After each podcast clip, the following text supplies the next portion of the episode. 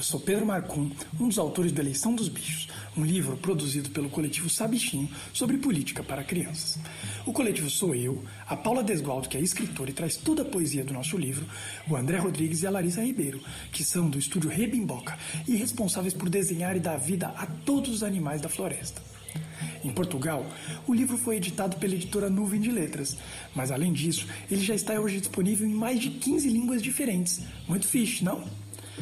Além de todos nós do coletivo Sabichinho, o livro também contou com a participação de muitas e muitas crianças aqui no Brasil.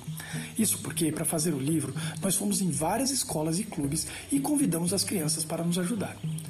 O livro, que a gente vai ver já já, conta a história de uma eleição. Então organizamos junto com as crianças diversas eleições, onde eles viravam todo tipo de bicho: leão, macaco, joaninha, preguiça, cobra, e precisavam convencer uns aos outros quem era o melhor bicho para governar a floresta. Aconteceu de tudo nessas eleições. E além de muitas risadas, conseguimos entender um pouco mais sobre como cada criança entendia a política e a eleição e qual era a melhor forma de contar essa história para vocês. Escrevemos este livro porque a gente acha muito importante começar a falar e fazer política desde cedo. A gente acha que uma cidade ou um país que pensa na política para a criança e com as crianças vai certamente ser um país melhor também para todos os adultos. Então, com vocês, a eleição dos bichos. Na floresta não se falava noutra coisa.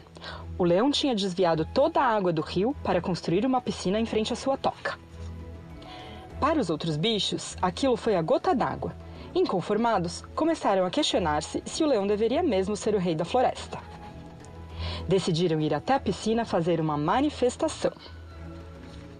O leão não quis saber mas os bichos já estavam a pensar noutras formas de escolher um novo líder. Sejamos uma democracia, vamos fazer uma eleição, disse a coruja. Como é uma eleição? perguntou a preguiça. Numa eleição, aqueles que querem governar apresentam suas ideias numa campanha. Depois, cada eleitor vota no candidato que preferir. Contam-se os votos e o mais votado é eleito presidente. É quem vai governar até a próxima eleição. Ficou decidido então que haveria uma eleição na floresta. Regras da eleição, criadas pelo Comitê Eleitoral dos Bichos. 1. Um, haverá uma eleição todas as primaveras. 2. Qualquer bicho pode candidatar-se. 3. Cada eleitor só pode votar em um candidato. 4. O voto é secreto. 5. Ganha quem tiver o maior número de votos. 6. É proibida a troca de presentes entre candidatos e eleitores. 7. É proibido devorar os adversários. A macaca, a preguiça e a cobra apresentaram-se como candidatas a presidente. O leão, quando soube, não quis ficar de fora. Alguns bichos reclamaram, mas as regras permitiam que ele também participasse.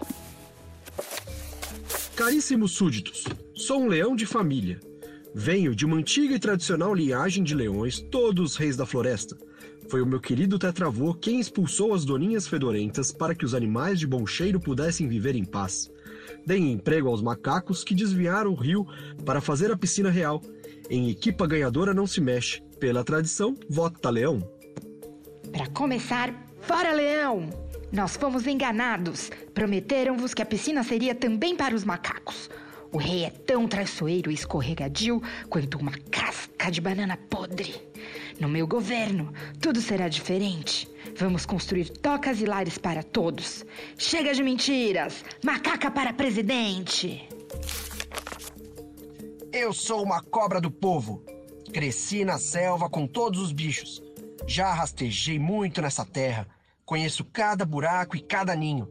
Enfrentamos a grande seca, sobrevivemos ao incêndio e aos caçadores. Juntos somos fortes. Vota na cobra!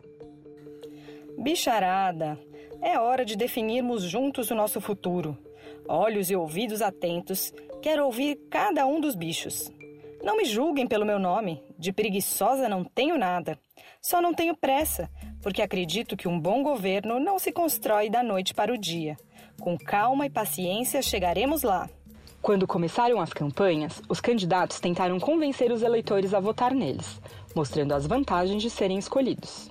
Participaram de programas de televisão, tiraram selfies com outras espécies, distribuíram panfletos, conversaram, organizaram comícios, disseram mal de outros candidatos, embora isso fosse feio, instalaram cartazes e conversaram mais um pouco.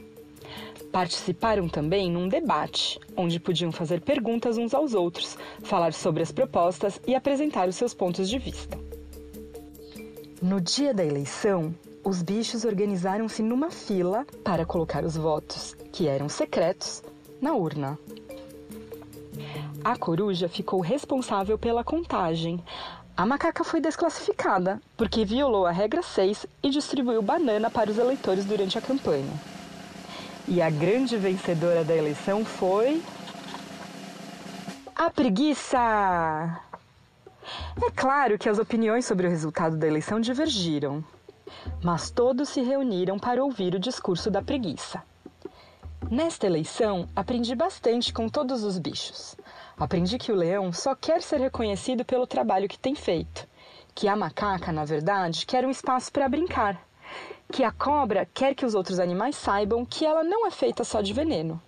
Que a coruja quer uma escola para ensinar os novos passarinhos a voar e que cada bicho tem desejos e vivências próprias. Todos são importantes à sua maneira. Como primeira medida de governo, vamos criar um conselho para que todos possam opinar sobre o que vai acontecer na floresta, juntos e sem pressa. Foi assim que a floresta ganhou uma nova presidente, até a próxima primavera.